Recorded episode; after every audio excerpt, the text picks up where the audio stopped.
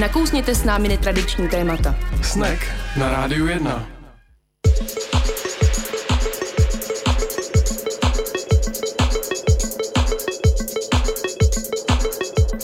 Pěkný podvečer, po 6. hodině na rádiu 1 začíná pořád uh, Snack a ve studiu je Tomáš a Anička. Ahoj. Ahoj. Dneska má svátek Emil, Emilům přejeme všechno nejlepší. A my jsme vám minule říkali, že uvidíme, jak to vlastně dneska bude, jestli ten díl bude předtočený anebo naživo, tak to dopadlo takovým hybridem, že bude naživo i bude předtočený. Teď jsme tady naživo, ale samotný uh, nějaký vnitřek toho dílu nebo ten samotný obsah je předtočený povedlo se nám zaznamenat eh, diskuzi, kterou moderoval Tomáš.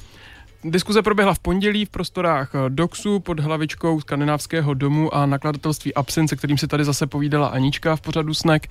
A Absint vydal v českém překladu knížku Laserový muž o teroristovi, který, uh, Serivem Vrahovi, který terorizoval v 90. letech Stockholm. A ta knížka je velmi zajímavá. Uh, ne, ní to jenom příběh o vrahovi, ale i o společnosti a o tom, že když je společnost lhostejná, tak to může výst k velkým sociálním problémům a o tom hlavně bude ta diskuze. Na tu diskuzi eh, dorazil autor knížky Gellert Tamas a také Ivana Svobodová z týdeníku Respekt, která sama připravuje knížku o prvním českém teroristovi, ale to se všechno dozvíte z diskuze, tak vám to nebudem prozrazovat. Ještě něco, co bychom měli Aničko prozradit předem? Mm, možná jenom, že Mohlo by se vám zdát, že jsme víc švédští než obvykle, tím, že i minule bylo téma o Švédsku, ale věřte mi, že to není zas tak švédský, jak mo- možná by se zdalo na první pohled. Je to spíš hodně český a téma je hodně aktuální, já vám to velmi doporučuju a možná vás to naplní nějakým třeba mírným optimismem, co se hodí vždycky, třeba teď před volbama nebo eh, při dnech, kde se konají ty demonstrace. Doufejme. Tak uh, pustíme si záznam debaty uh, se zvukem, uh, se zvukovou kvalitou nám hodně pomohl Zdenda Lichnovský, který debatu se stříhal a trošku vypustil, tak snad bude všechno v pořádku, případně se omlouváme za trošku horší kvalitu, než jste zvyklí. Jdeme si pustit první část pondělní debaty. Řekni si o divokou jízdu.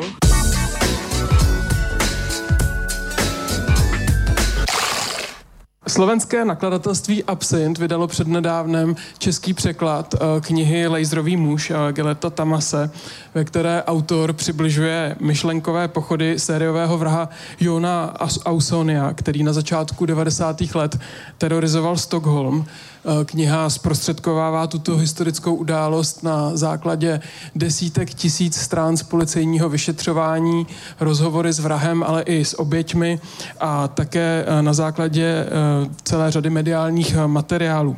Mrazivý ovšem není jen samotný příběh tohoto psychicky narušeného jedince, nýbrž i společenská atmosféra, která byla lhostejná k sociálním problémům s přistěhovalci. No a bohužel po 20 letech, eh, kdy dospěly další generace, eh, je Evropa opět rozbouřená a sílí novodobý extremismus a xenofobní nálady. A ve Švédsku pravicově orientovaná strana švédští demokraté dosáhla již po druhé po sobě nevýdaného úspěchu. No, zdá se, že tato mírumilovná země prochází zásadní proměnou a o širším kontextu uh, rasové diskriminace, nenávisti k menšinám a imigrantům dnes večer budeme diskutovat. Já vám ještě představím, kdo tady sedí eh, po obou stranách eh, a také jedno z hosta, který eh, sedí k vám zády, to je Aneška Chrudinová, která přeložila knihu Laserový muž do češtiny. Kromě překládání se také věnuje práci ve skandinávském domě, kde hájí barvy Švédska. Potom vedle Geleta Tamase eh, sedí Marie Voslářová, eh, která dnes bude eh, diskuzi tlumočit a znát jí můžete také, nebo spíše její výborné příspěvky můžete znát ze serveru iliteratura.cz. A dále eh, po mé pravici eh, sedí Martin Severín, který kromě DAMu eh, vystudoval i historii a švédskou filologii a také pracuje na švédské ambasádě v Praze. Tak teď už si pojďme představit hosty, kteří tady spolu s námi jsou. Vy už to tady slyšeli od mé předřečnice. Já začnu dámou Ivana Svobodová, která pracuje v Respektu už od roku 2010 a předtím jste se s ní mohli setkat ještě v časopisu Týden a v deníku Mladá fronta dnes. Mám teď trošku dilema, protože nevím, jak moc se může mluvit o knížkách, které vznikají. Tak jestli můžu poprosit, já bych teď dal slovo vám, jestli byste mi pomohla s tím, co můžu už říct dneska. Cokoliv. Dobře, tak já to řeknu. Děkuju. Já totiž jsem eh, přijela rovnou mm, z Mladoboleslavska, kam jsem se teď zavřela na eh, takové tvůrčí volno. Zatím to vypadá trošku jako tvůrčí muka, kde se snažím uh, napsat knihu, reportážní knihu o našem prvním českém teroristovi, což je odsouzeném, což je senior Jaromír Balda, který pokácel stromy na koleje, možná jste si toho příběhu všimli a předstíral takovou naivní islámštinou, tam všude napsal jako islámštinou, tam napsal vzkazy, kolem toho předstíral, že je to džihad, že tady už útočí muslimové na naše české vlaky. On byl totiž vel, velký stoupenec a snad i člen, což, nebo čekatel strany SPD a miloval Tomia Okamuru a ta láska ho přivedla na Pankrác, kde teď sedí. A takže tenhle příběh tam snažím tedy sepsat. Tak myslím, že už z toho náznaku asi tušíte, proč tady spolu s námi eh, Ivana Svobodová sedí, protože některé paralely tady toho příběhu najdeme s knihou, o které si dneska budeme povídat. A tu knihu napsal tedy eh, Gellert Tamas, švédský spisovatel, novinář a dokumentarista. Eh, od 90. let spolupracuje s významnými švédskými deníky, jako je Dagens Nyheter anebo Aftonbladet. Jeho styl propojuje investigativní žurnalistiku a literární vyprávění. A ještě bych se možná zastavil zastavil u jedné zajímavosti, že na začátku své kariéry uh, sledoval politické a společenské změny probíhající ve střední a východní Evropě. Uh, později se teprve až zaměřil na témata identity, rasismu, xenofobie a přistěhovalectví. Než se pustíme k otázkám uh, ke knize, tak já bych možná poprosil Martina, jestli by nám přečetl první ukázku, která nám nastíní příběh sériového vraha, o kterém bude také řeč.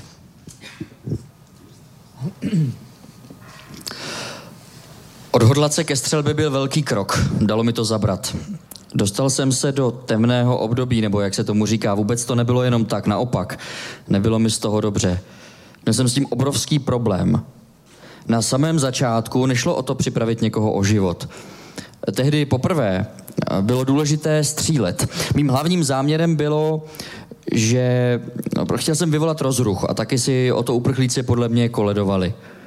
Ale nechtěl jsem po nich pálit jen tak, naslepo. Šel jsem po zločincích, po těch, co se vozí v Mercedesech a perou špinavé peníze, prodávají heroin a tak. Všichni takový lumpové, které jsem znal, byli přistěhovalci. E, nejdřív jsem měl na mužce jednoho řeka. No viděl jsem ho s jednou holkou e, a měl jsem pocit, že ji nutí k prostituci. Kdykoliv jsem je viděl, měl jsem chuť dát mu jednu do zubů, aby mohla utéct. Pátral jsem po něm, ale jak typické. Když po nich jdete, najednou jako by se propadli do země. Jinak je jich všude jako krys. Líná špinavá verbež. V metru vyřvávají a dělají kravál. Co pak musí být člověk notabene hulákáním v arabštině tak ohlušený, že ani nemůže přemýšlet? Když někdo žije ve Švédsku, měl by se naučit švédsky. A nějak se chovat, ne? Jenomže to se jim očividně nechce. Tak to vypadalo i na studentském vršku. Bydlel jsem hned vedle nich a ty to teda vedli. Zazvonil jsem na ně a řekl jsem jim svoje, pěkně od plic, jinak jsem se jich nebál. Jednou jsem k ním bez klepání vešel a vynadal jim, aby už byli sakra sticha. To bylo deset večer, nebo možná i víc. V tom mrňavém pokojíčku se jich mačkalo nejmít deset, byli všude a většina z nich na sobě měla akorát spotky. Nakonec mě přišla chuť marnit čas pátráním po zločincích. Neměl jsem prostě kdy se tím zabývat. Tak jsem si řekl, že bude stačit, když vystřelím na nějakého běžence, tak efekt bude stejný. Chtěl jsem, aby jim došlo, že tady nejsou v bezpečí. Chtěl jsem je vyděsit k smrti. Chtěl jsem je jednoduše vystrašit tak, aby vzali znova nohy na ramena. Tak tohle nebyla výpověď Martina samozřejmě, tohle byla výpověď Jona Ausonia, který takhle opravdu uh, skrnoval své činy a uh, takovéhle výpovědi v knize se také objevují. To se samozřejmě zeptáme už přímo uh, Gellerta. Při přípravě na dnešní diskuzi jsem se setkal s různými žánrovými definicemi vaší knihy. Někdo mluví o dokumentárním románu, někdo o reportážní detektivce, pak jsem se dokonce dočetl pojem dokumentární freska. Jak byste knihu představil vy? Uh, uh, först av allt skulle jag vilja säga ett stort tack att jag har fått komma hit. Okej. Okay. Eh, ze všeho nejdřív bych rád poděkoval vám všem, že jste přišli. Och sen skulle jag vilja be om ursäkt. Jag lyckades bli jätteförkyld på tåget på vägen hit igår. Så om jag hostar nu under samtalet så är det därför. Om man kommer från Sverige ska man inte bli förkyld, men jag lyckades med det ändå. A rád bych se taky omluvil, protože eh, když jsem cestou vlakem jel eh, do České republiky, tak jsem se nachladil a já vím, že Švédové by se nachladit nikdy neměli, ale mně se to přesto nějak podařilo. Eh, men tillbaka till din fråga. Det är faktiskt ganska spännande för när boken kom ut i Sverige så har den placerats på väldigt olika ställen. Den har varit på, eh, som deckare, som dokumentärroman, som biografi, som samhällsskildring. Och jag är ganska glad över att bokhandlar och bibliotek inte riktigt vet var den ska placeras. För det är en gränsöverskridande genre där jag har försökt blanda reportaget med romanen, dokumentären med nästan en form av eh, statsvetenskaplig försök att skildra debattklimatet i Sverige. Eh, je to docela zajímavá otázka, protože skutečně ta moje kniha byla v knihkupectvích a v knihovnách umístěvána na nejrůznější místa mezi detektivky, mezi dokumentární romány, mezi životopisy, stejně jako mezi knihy se společenskou tematikou a já z toho mám radost, že to vlastně ti eh, knihkupci úplně nevěděli, kam to zařadit, protože to eh, byl můj vlastně cíl, aby ta kniha překračovala různé žánry, mísila různé přístupy. A vlastně si skoro myslím, že se to blíží i takové jako politologii, tím, že tam eh, líčím i celé společenské klima v určitém období. Vy jste vyprávění příběhu nepojal zcela chronologicky. Proč jste se rozhodli jít touto cestou? A mohl byste přiblížit, eh, jakou roli vlastně se hrál laserový muž v novodobé historii Švédska? Co to způsobilo výskyt takové osoby? Eh, man kan nog säga att det tidiga 90-talet var den tid som förändrade Sverige. Sverige fram till dess var ett litet, ganska isolerat land uppe i norra Europa som på många sätt var Många såg det som någon sorts nästan utopiskt land. Och på många sätt så var det ganska välfungerande, men det var också ganska isolerat. Med förändringarna 89 som vi nämnde, Eh, med krigen i Jugoslavien, med den nya politiska situationen. Sverige som alltid hade varit neutralt och alliansfritt bestämde sig för att gå med i EU. Eh, Sverige fick för första gången ett högernationalistiskt, högerextremt parti i riksdagen. Så det var en väldigt speciell tid i Sveriges historia. Och en tid när Sverige på gott och på ont blev en del av Europa och slutade med sin isolering uppe i norra Sverige. Och det är mycket den här snabba förändringen som boken handlar om också. Vlastně ty, eh, ten děj té knihy se odehrává hlavně na začátku 90. let, což byla doba, kdy se Švédsko hodně proměňovalo. Eh, předtím se dá říct, že to byla taková malá, dost izolovaná země někde na severu, skoro utopicky fungující, ale právě izolovaná od zbytku Evropy.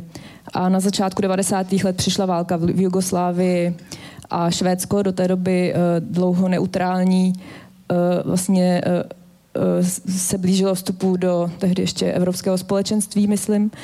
A poprvé se do parlamentu dostala pravicově extremistická strana.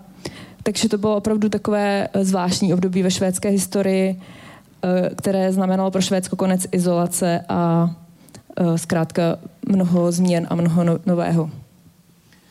Vy v závěru knihy děkujete celé plejádě jmen, eh, se kterými, skutečným postavám, se kterými jste se eh, setkal a konzultoval vznik obsahu. Eh, které z nich pro vás byly především výjimečné? Uh, oj.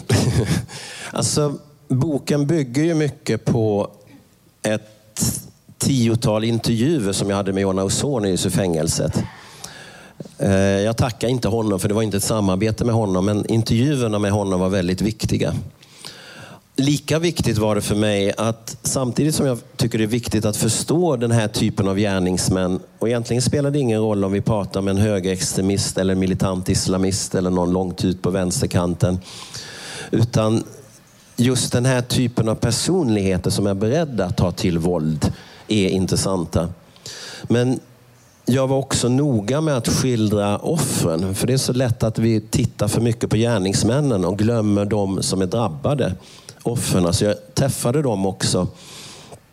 Och det var helt enkelt väldigt mycket folk. I princip alla offren som överlevde ställde upp och pratade med mig och det tyckte jag var väldigt starkt. Så de tillhör de som, som var viktiga för boken. Ta kniha vznikla především na základě desítek rozhovorů s Junem Ausoniem, což je teda právě ten laserový muž, kterému teda neděkuju v té knize, ale, uh, ale ta kniha je vystavená z velké části na rozhovorech s ním, protože jsem se snažil právě uh, pochopit uh, co nejvíc pachatele. Myslím si, že je důležité u jakýchkoliv pachatelů nějakých násilných činů pochopit, co je k tomu vedlo a co je to za typ osobností, které jsou to schopné ale taky jsem chtěl vylíčit příběhy jeho obětí, protože mnohé z nich vlastně přežili a myslím si, že často se natolik soustředíme na ty pachatele, že na oběti zapomínáme, ale já do té knihy vložil právě i jejich příběhy na základě opět rozhovorů s nimi.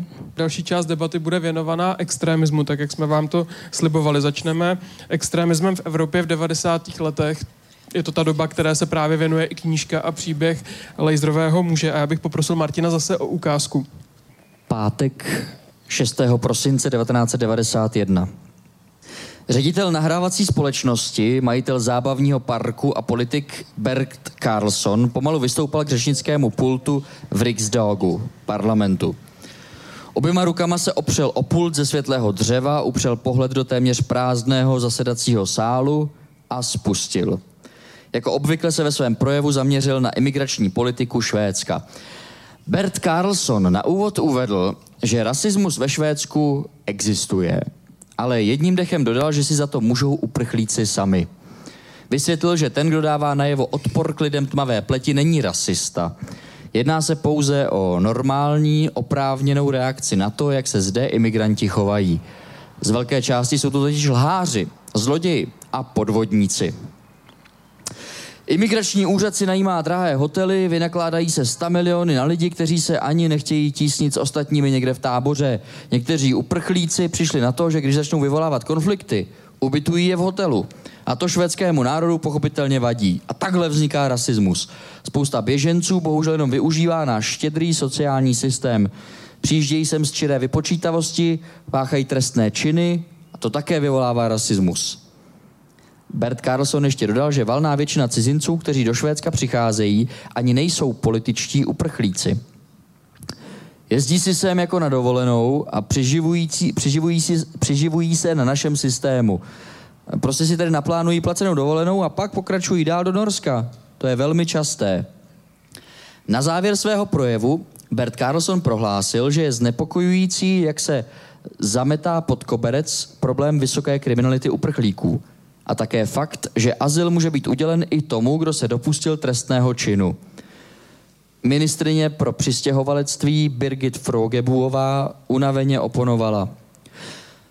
Bert Carlson šířením nepravdivých informací podněcuje ke xenofobii. Tvrdí, že nezáleží na tom, jestli se imigrant dopustí trestného činu nebo ne, protože to nijak neovlivní rozhodnutí ohledně povolení k pobytu. To je naprostý nesmysl. K zamítnutí žádosti o pobyt ve Švédsku stačí pouhé podezření ze spáchání trestného činu a vedení předběžného vyšetřování. Rozezlený Bert Carlson se vrátil k řečnickému pultu. Je v skutku zarážející, že pokud člověk popisuje fakta, popisuje skutečnost, hned je nařčen z toho, že šíří předsudky. A pokud jen otevřete debatu o uprchlické otázce, jste hned rasista. To je vážně skvělé. Děkujeme. V 90. letech se ve Švédsku objevuje hned celá plejáda extremistických stran a nebo spolků. Kdybych měl některé z nich zmínit, tak a ty názvy sami o sobě jsou už zarážející. Tak je to třeba Severská říšská strana, Bílý árijský odpor a časopis Storm, švédští demokraté, o kterých ještě bude řeč, Nová demokracie, švédská budoucnost, liberální lidová strana. Co vystěhovalo styl těchto extremistických stran? Jaký komunikační styl zvolili, že zaujal? Mm, det är en väldigt intressant fråga. Eh, ibland så säger vi att högerextrema partier har sina största framgångs, framgångar i samhällen med ekonomiska problem, sociala problem. Men Sverige det tidiga 90-talet visade, och det har vi sett i Schweiz och andra välmående länder, att du behöver inte ha en ekonomisk kris för att högerextremismen eller den nationella högern ska växa sig stark. Eh, vad som hände i det tidiga 90-talet i Sverige var delvis en eh, reaktion på eh, man kan se på ett sätt att det socialdemokratiska samhällsbygget hade varit för framgångsrikt. Eh, det var ett väldigt jämlikt samhälle. Det var ett samhälle där kvinnor hade mycket att säga till om. Och då kom det en motreaktion från vissa grupperingar som tyckte att jag vill inte ha det här samhället. Jag vill ha ett samhälle där jag som man har större fördelar. Där eh, jag inte ska behöva betala 50 procent av skatt till andra utan jag vill satsa på mig själv. Men eh, det är såklart väldigt komplicerade sammanhang. To je hodně zajímavá otázka, protože často se uh, říká, že um, úspěchy pravicově extremistických stran uh, souvisí s ekonomickými a se sociálními otázkami. Jenže nejen Švédsko na počátku 90. let, ale i třeba Švýcarsko a další uh, příklady ukazují, že vlastně nepotřebujete žádnou ekonomickou krizi, aby, stoup, aby stoupal pravicový extremismus.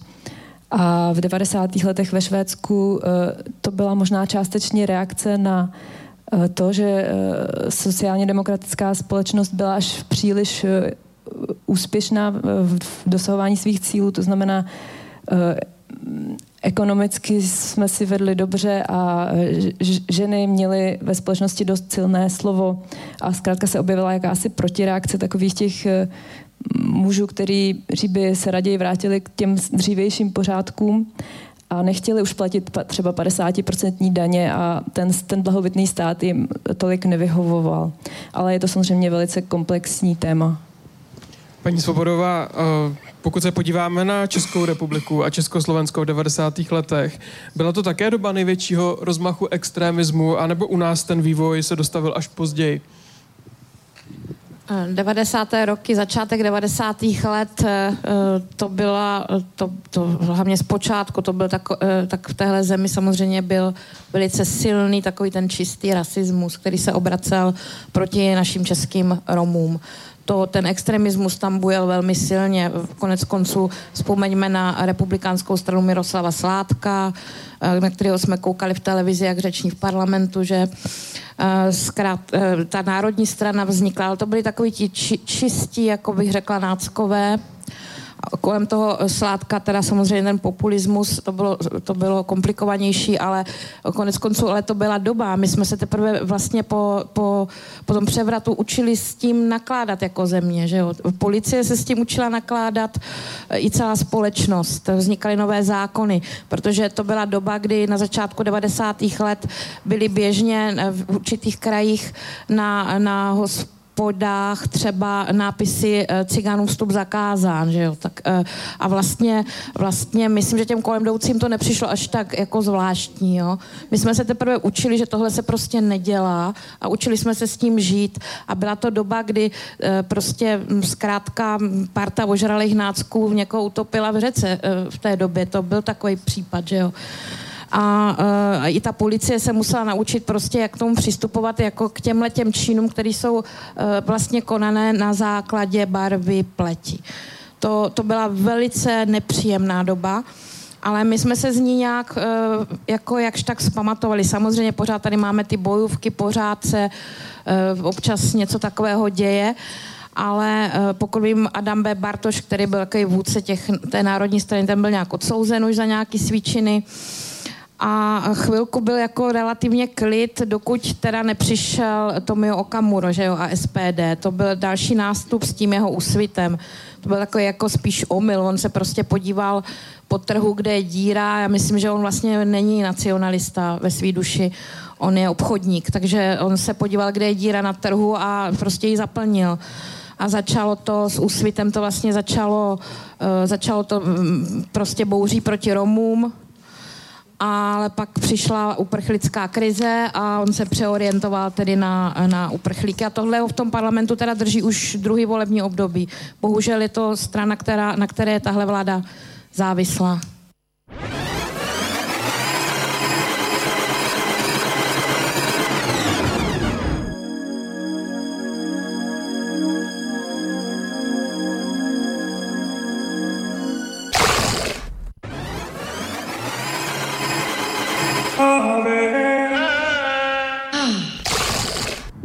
Já bych ještě jednou otázkou zůstal uh, u Čech a teď jste mi právě napověděla uh, těmi příklady, které jste zmiňovala. Uh, o Velikonocích jsme se setkali s fyzickými útoky na politika Dominika Ferryho. Uh, Montifrasové nenávisti byl vlastně okamžitě vyloučen, ale spíš bylo pro mě zarážející, že představitelé české výkonné moci um, se k tomu incidentu vlastně vůbec nevyjadřovali. A rok předtím ještě uh, jsem zaznamenal poměrně Eh, překvapující případ, kdy uh, fotbaloví chuligáni napadli v uh, pražské hromadné dopravě 37-letého spoluobčana afrického původu a na tom bylo pozoruhodné, že spolucestující, kteří v té tramvaji seděli, neudělali vůbec nic. Nezavolali ani policii, ani se neza- nepokusili zapojit, žádným způsobem nezasáhli. Co to vlastně o Čechách vypovídá? Jak, jakou my máme toleranci k rasismu?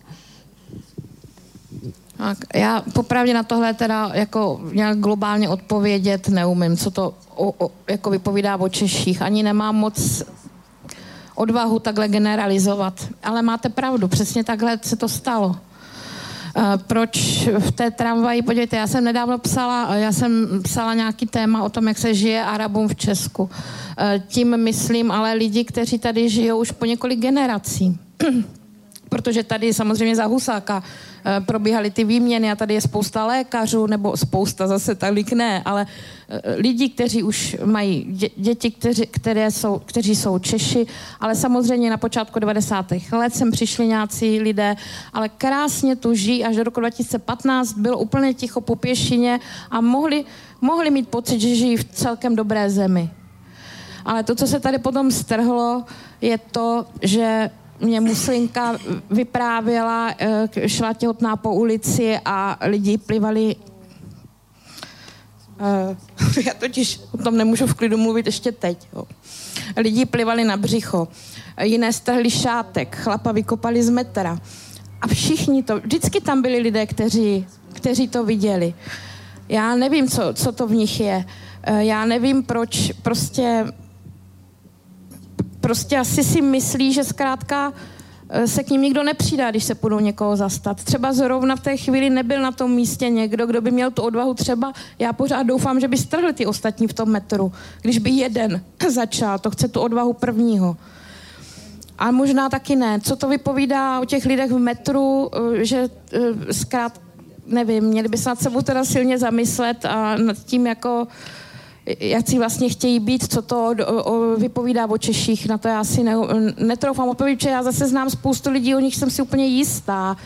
A myslím, že tady jich taky pár určitě bude sedět, že by v tom metru byli tím prvním hlasem, který pomůžete e, tomu člověku. My jsme se tady před posledními parlamentními volbami setkali kromě mm, slovních provokací i s tím, že politici vyrazili do terénu v kostýmech. Týkalo se to například Chovance, který v plné zbroji v noci naštěvoval ubytovny a nebo paní Černochová, starostka Prahy 2, která pouzovala v Praze v maskáčích a se samopalem. Dějou se takové věci i ve Švédsku, pokud se podíváme na švédské demokraty, právě tu stranu, o které dneska mluvíme opakovaně, tak takové vizuální vizuální provokace patří také k těm kampaním? En bra fråga. Nej, men det handlar ju väldigt mycket om provokationer faktiskt. Och det är det också som extremhögern har varit framgångsrik med. Nästan alla, vi ser partiledarna, det är provokativa typer, inte bara i Sverige och Ungern. Om man säger saker som man för 10 år sedan, eller 15 år sedan bara kunde säga på krogen efter fem öl. Det säger man idag öppet. Och det är ju själva affärsidén att vara provokativ. Hur man sen gör det, om man spelar, eh, om man klär sig i kläder eller, eller det är olika uttrycksformer. Jag kan bara ta ett konkret exempel. Strache idag i Österrike.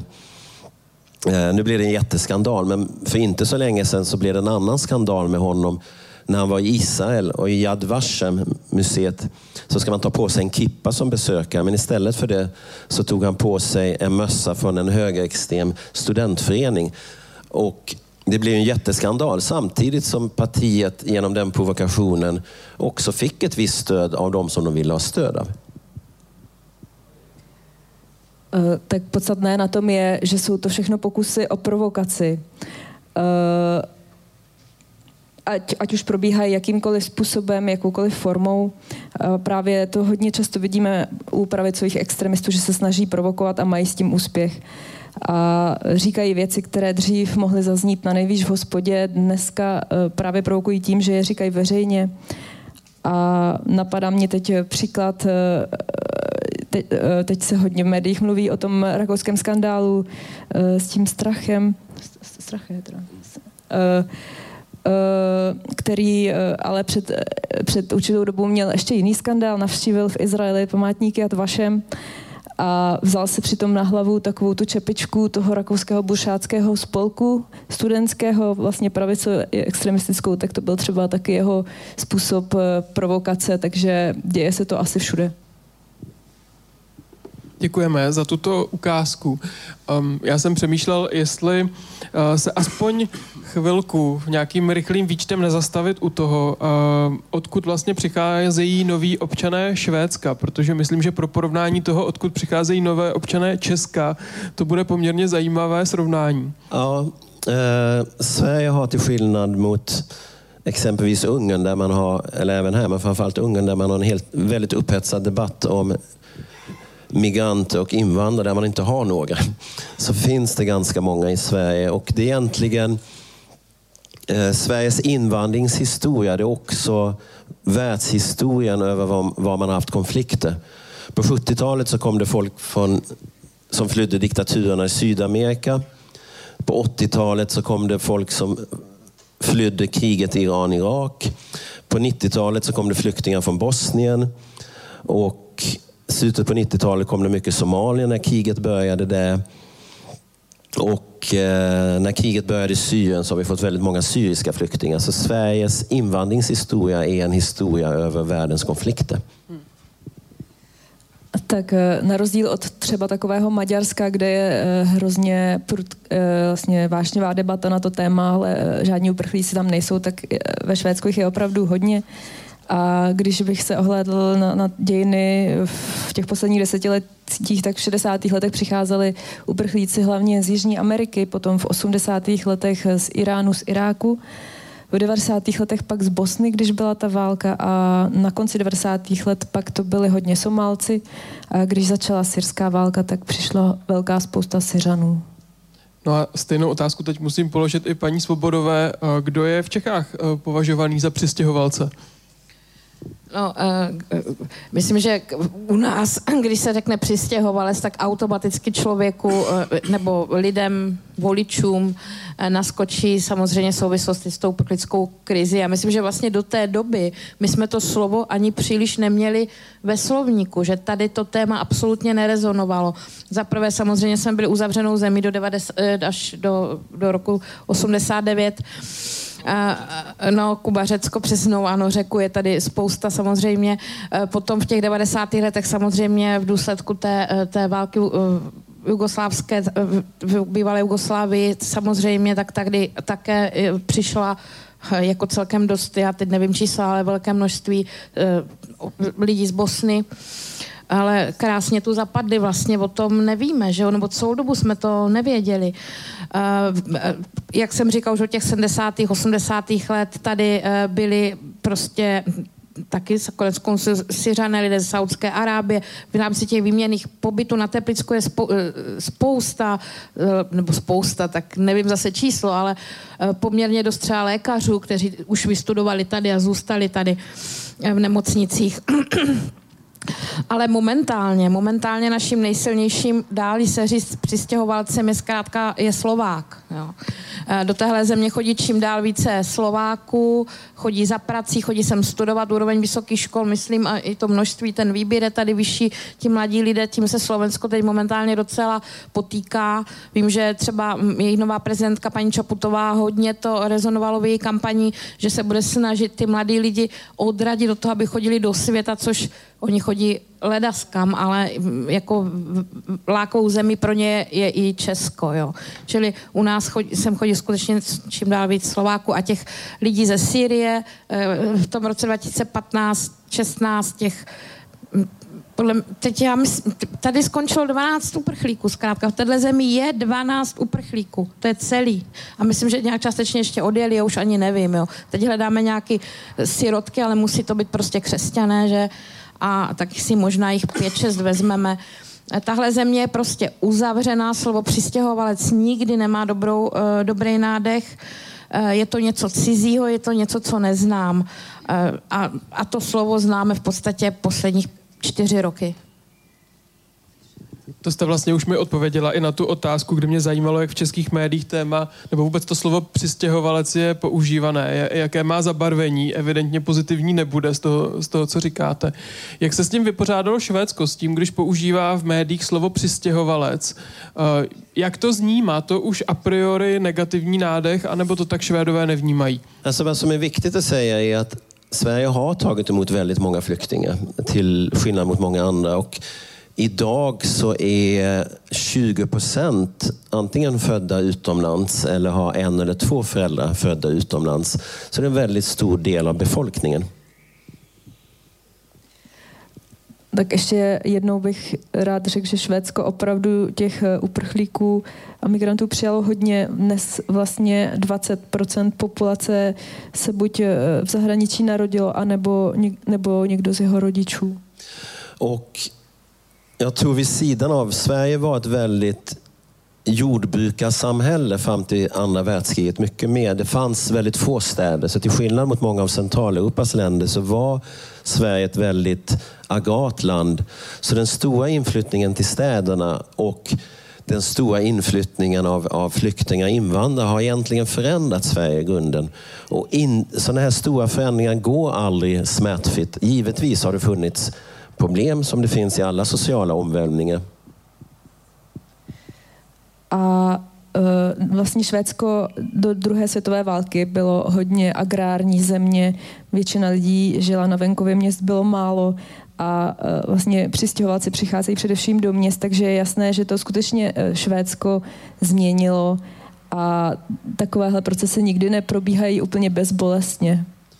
Och ska man återvända till din fråga hur det beskrivs. Grundproblemet är att framförallt vissa krafter på högersidan vill beskriva att är det en bankrånare, är det en våldtäktsman, är det någon som har misshandlat någon som har så kallad invandrarbakgrund så kan han eller hon beskrivas som del av ett kollektiv. Då är alla invandrare skyldiga. Medan om en svensk begår samma brott så är det bara en enskild våldtäktsman så man beskriver invandrare ofta i form av kultur. Det är inte ovanligt att säga att ja, våldtäkten begås för att det finns i deras kultur, framförallt om det kommer någon från ett arabiskt land.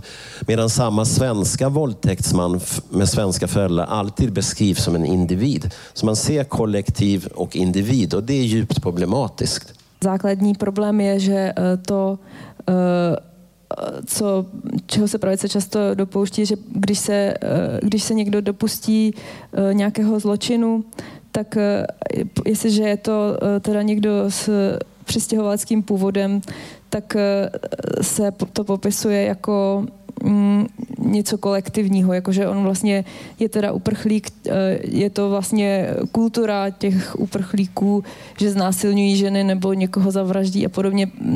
Zatímco když se nějakého zločinu dopustí Švéd, tak eh, se to prezentuje jako, že to byl jenom jedinec a je to prostě problém jen u jednoho člověka, ne u, ne u celé skupiny. Bara avslutningsvis, det finns också en tendens att se invandrare som någonting negativt och svensk som något positivt.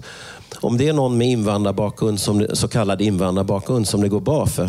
Vi har en fotbollsspelare som heter Zlatan Ibrahimovic han är född i Sverige, men båda hans föräldrar är från Bosnien och Kroatien. Men han kallas aldrig invandrare i svenska medier. Men om någon med exakt samma bakgrund skulle råna en bank eller begå en våldtäkt, då är han omedelbart invandrare. Så det blir ett omedvetet... Är man duktig så blir man svensk har du exakt samma bakgrund och begår något brott och du plötsligt invandrare igen. Tendence je zkrátka vnímat uh, přistěhovalce i to slovo jako takové negativně a Švédy pozitivně.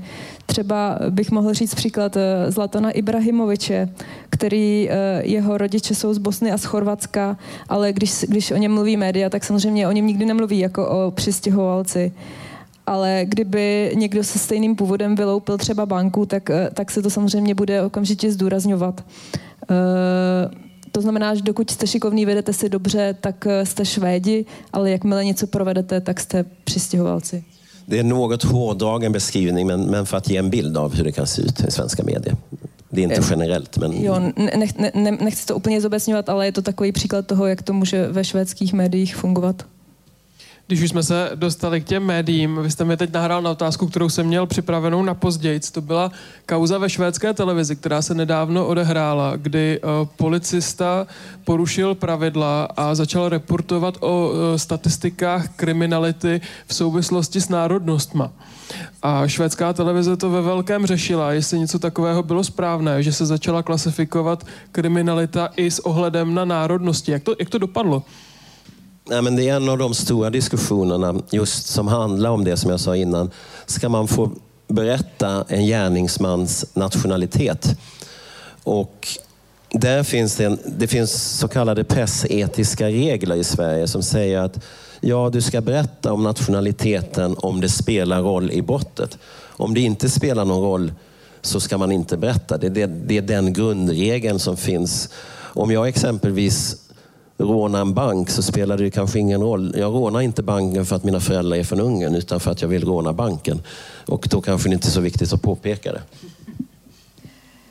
Uh, ano, uh, samozřejmě se o tom vedla diskuze a v zásadě je, je, nakolik se teda má nebo může zmiňovat národnost, jestliže se referuje o nějakém uh, trestném činu. A vlastně takové základní etické pravidlo uh, zní tak, že uh, ta národnost se může a má zmiňovat, jestliže to v souvislosti s tím konkrétním zločinem hraje nějakou roli, ale jinak, jinak ne, protože když vyloupím banku, tak ji nevyloupím z toho důvodu, že mý rodiče jsou z Maďarska, ale protože prostě chci vyloupit banku. A paní Svobodová, jak je to u nás? Jaká pravidla máme nastavená u nás, nebo jak vy to pozorujete v médiích českých?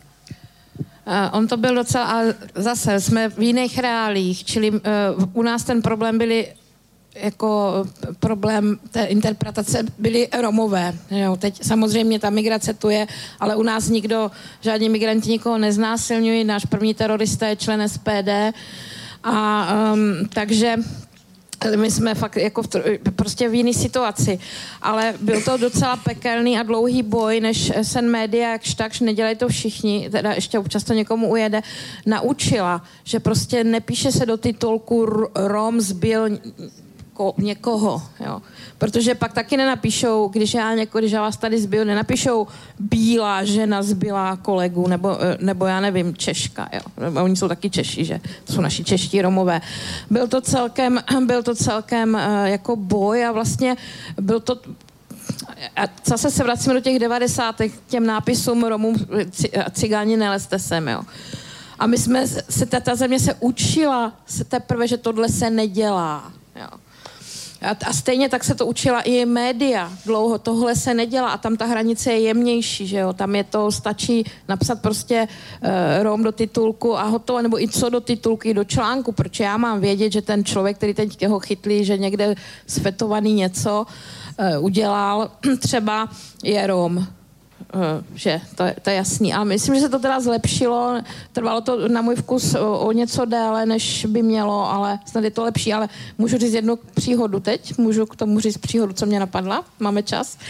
Já jsem teď v rámci přípravy té knihy byla v Bělé pod, Bělá Jezová, tam je uprchlický tábor. Byla jsem v Bělé pod Bezdězem, byla jsem tam za starostou ptát se, jak se ti místní s tou situací vyrovnávají. A tam teď v Dubnu vznikla taková kauza, psalo o tom místní regionální noviny, že nějaký uprchlík z toho tábora se obnažoval v parku, nebo někde se obnažoval. Jo. Jako když jsem si četla ta média, tak bylo jasný, že jako tam nemluví někdo, kdo viděl to obnažení přímo. Jo ale tak nějak všichni věděli, že se obnažoval. No když to zhrnu, eh, úplně se mi to vyšetřit ne, jako ne, nepodařilo, Eh, je silně pravděpodobné, že tam eh, jeden, protože tam je duální režim v tom zařízení, za prvé jsou tam teda lidé, kteří jsou tam zachyceni, těch je tam pár, a pak jsou tam lidé, kteří už u nás žádají o mezinárodní ochranu, o azyl a tak dále, ti mají normální procházky vycházky. A jeden z těch lidí si patrně dal někde pivo a pak čural v parku. Jo. A byl to tedy eh, člověk, byl to, byl to Mongol protože tam jsou převážně lidé z bývalého sovětského bloku kteří tady žádají. Z toho byl prostě poprásk, radnice musela vydávat prohlášení, z tohohle, z té, ale já vlastně ani nevím, jestli v tom parku močil, to vlastně nikdo neviděl, já nevím, kde se to vzalo. Pak se ukázalo, že v nějakým baron se zamiloval do nějaké uh, paní, která je z Větnamu a vede ten bar a chodili tam nějak vyznávat lásku a já prostě nevím, tak se to domotalo, rozhodně nikomu nic neudělal. A já jsem tam stála v tom parku a mluvila jsem s lidma, kteří se pohoršovali, že jim tam se obnažuje Mongol a tři metry od nás tam čural Čech, jo. Já jsem to prostě viděla, to byli místní lidé teda bezdomová, kteří tam v tom parku pí, jako prostě popíjejí normálně, ale nic, ty lidi kolem chodili prostě bílej obnažený v pořádku, ale zaslechli jsme o, obnažený Mongolovi a poprask na celou bělou. Čili takhle to e, zkrátka je s těmi přistěhovalci. Prostě, e, prostě je to tak, že e, přesně jak tady zaznělo, že jo, když něco udělá český člověk, tak je to v pořádku, ten čurá, ale ten Mongol bohužel a ještě co by mě zajímalo k českým voličům, kteří preferují eh, tento typ politických stran. To je něco, co mi není jasné. A ukázalo se to teď na podzim. A máme Tomio Okamuru, který na první pohled vizuálně má azijské, japonské rysy. A stejně tak máme Nvelatyho, který je premiér Mladé Boleslavy, je to Syřan, jestli se nepletu, a ten také ve velkém brojí proti přistěhovalcům, uprchlíkům. Jak to, že tohle funguje? Jak to, že máme uh, takovéhle představitele politických stran, který na, prv, na první pohled je zřejmé, že to nejsou uh, praví rození uh, Češi tak, jak si je představujeme a stejně jim tuhle politiku věříme, tu populistickou notu, uh, kterou oni takhle plodí. No, takže u toho, já to nevím vysvětlit, vždycky to víte, co myslím, jo, Galáty, tam je to, tam nevím přesně, no, tak on je prostě tak důrazný a tak rázný, že mu ty lidi odpustili, že není úplně bílej, no, tak jako nevím, jak si to mám jinak jako vysvětlovat. A u toho Okamury, tam to je teda, eh, tam to je složitější, že jo, protože Okamuru jsme stvořili my, my, média, jsme stvořili člověka Okamuru. To byl takový tady, on podniká v tom cestovním ruchu, že jo, vyvážel někam ty plišáky na dovolený a, a potom a vlastně on neměl cestovku teda přímo, to se pořád, že úspěšný podnikatel, on byl taková franšíza, on vlastně pro nějakou jinou cestovku tady dělal průvodcovské služby, jo, a měl to takhle pod palcem ale on jak byl komunikativní, ochotný vzít kdykoliv telefon, tak napřed se začal do médií, protože my jsme mu volali, nikdo, kdo ti vezme telefon, okamžitě ti vždycky vezme telefon. Že když kdykoliv psalo o nějakém cestovním ruchu nebo o turismu nebo o čímkoliv, co zavánělo jakoukoliv cizinou, tak prostě média zavolala, ten řekl, co si o tom myslí, protože to byl takový odborník tady na tohleto. No ale najednou byl v pořadu eh, o podnikatelích, nevím, jak, jak stanice to tehdy eh, jako vysílala, už to nepamatuju. Najednou už mluvil i do podnikání, pak začal mluvit i jako do společenské atmosféry. A byl to takový rozum, brada, ubr, takový povídálek zkrátka, jo. Najednou celebrita v bulváru, všichni věděli, s kým chodí. No a tak e, prostě pak si napadlo, že by se to dalo nějak zúročit a ono se to teda zúročilo, že by možná mohl ty lidi zaujmout i v politice. No a jak jsem řekla, on se... No, takže tady byl ten pomalej nástup té celebritky, takový rostomilý trochu, jo, a trošku jsme mu odpustili, že je jinačí, protože byl takový milej celý, jo. No a, a dívejte se, co se z toho prostě stalo. Za to můžou prostě média. On kdyby neměl tu auru toho všeználka upovídaného, tak, eh, tak by se samozřejmě... Mimochodem, eh, ty cestovní kanceláře, za který mluvil, on se tam nějak vyroloval potom nějak to tady rozpůlili, nevím tu, ty cestovní, ten svaz, nebo jak se to jmenuje. A on pak se stal nějakým mluvčím a takhle pomalu. Oni jsou z něho doteď nešťastní. Jako, ale my jsme to, ale měli to říct. Oni říká, on házel takový house numera už tehdy o tom cestovním ruchu. Kolik přijelo, kolik odjelo, jak se má, co si dělat cestovky, jak se mají chovat. Oni se chytali za hlavu prostě. On už tehdy prndal. Rozumíte? No ale prndal tak sebevědomně, že zkrátka ho to dovedlo až sem. Eh, ta poslední uh, otázka, kterou já měl připravenou, tak uh, mi hezky naváže na to, co jsme teď slyšeli od paní Svobodové. Bude se týkat populisty Berta Carlsona. To, když budete mít chuť, tak si k němu ještě můžeme něco říct. Ale co je na něm zajímavé, že on se vlastně opakovaně odvolával na neexistující statistiky, na neexistující průzkumy, uh, vymýšlel si různá vědecká zjištění, přinášel smyšlené příběhy o přistěhovalcích. Co by mě by zajímalo, jak, jak by podle vás i s odstupem času, když to teď vidíte, eh, jak by podle vás měla být nejúčinnější cesta, jak na nepravdivé výroky um, by měla média reagovat? Co je podle vás ta nejlepší cesta? Alltså det finns ju väldigt mycket. Det där var också intressant för det är, också, det är någonting man ofta lyfter fram, att det saknas forskning, att man inte tittar just på exempelvis hur många brott invandrare begår. Och I Sverige så har man haft forskning på det här sedan början på 70-talet. Så det finns ett otal forskningsrapporter men det finns, återigen, vi har varit inne på det tidigare, det finns det här populistiska, att man kastar ut sig någonting. Just i det här fallet, Bert Karlsson sa vid något tillfälle att 80 procent av alla brotten begås av romer i Sverige. Och det var såklart inte sant, men han fick rubriker på det. Och den här typen, det är samma strategi som Trump använder sig av. Man säger något helt galet uttalande och så vet man att man kommer få eh, rubriker i tidningarna. Och det är den här typen av utspel som man ofta har. Och det, det är knepigt att diskutera och debattera med någon som aldrig håller sig till fakta och som till och med påstår, hittar på nya ord för när man ljuger och kallar det för alternativa fakta. Så det, det, det är ingen lätt uppgift att diskutera med den typen av människor. Men jag tror det är viktigt att försöka hålla sig till till gamla hederliga fakta och försöka vara, ha en diskussion där man utgår ifrån saker som man faktiskt kan ta på och, och, och säga att så här är det. Je to pravda, že se eh, často uh, zaznívají zkrátka naprosto nesmyslné nátvrzení a odvolávají se lidé na výzkumy, které nikdo nikdy neudělal. Třeba právě eh, tady ten zmiňovaný uh, politik bývalý švédský třeba ve své době tvrdil, že 80% všech zločinů uh, tvrdí, uh, páchají přistěhovalci ve Švédsku. Samozřejmě to byl naprostý nesmysl, ale už mu to zajistilo titulky v novinách a velkou publicitu. Vlastně je to taková stejná strategie, jakou eh, volí i Donald Trump. Eh, zkrátka řekne něco úplně šíleného, když je to očividný nesmysl, tak mu to zajistí pozornost novin. No a diskutovat s někým takovým, koho fakta vůbec nezajímají a tvrdí, že má svoji alternativní pravdu a alternativní fakta samozřejmě vůbec není snadný úkol, ale co, co, se, co, se, dá, co se dá doporučit? No asi držet se jenom starý, staré, staré, do, starých dobrých ověřitelných pravd a uh, stát se za nimi. Ale není to snadné.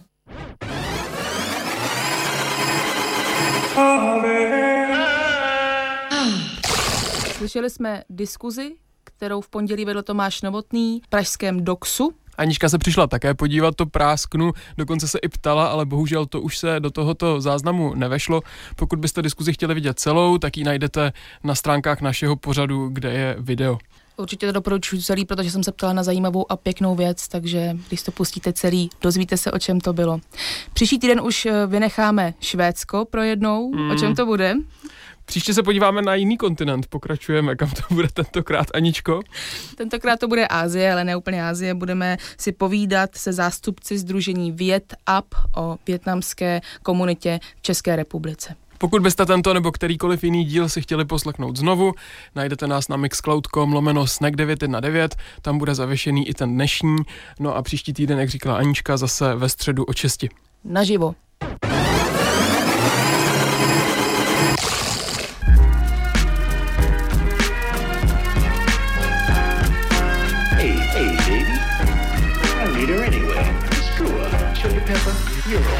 Snack.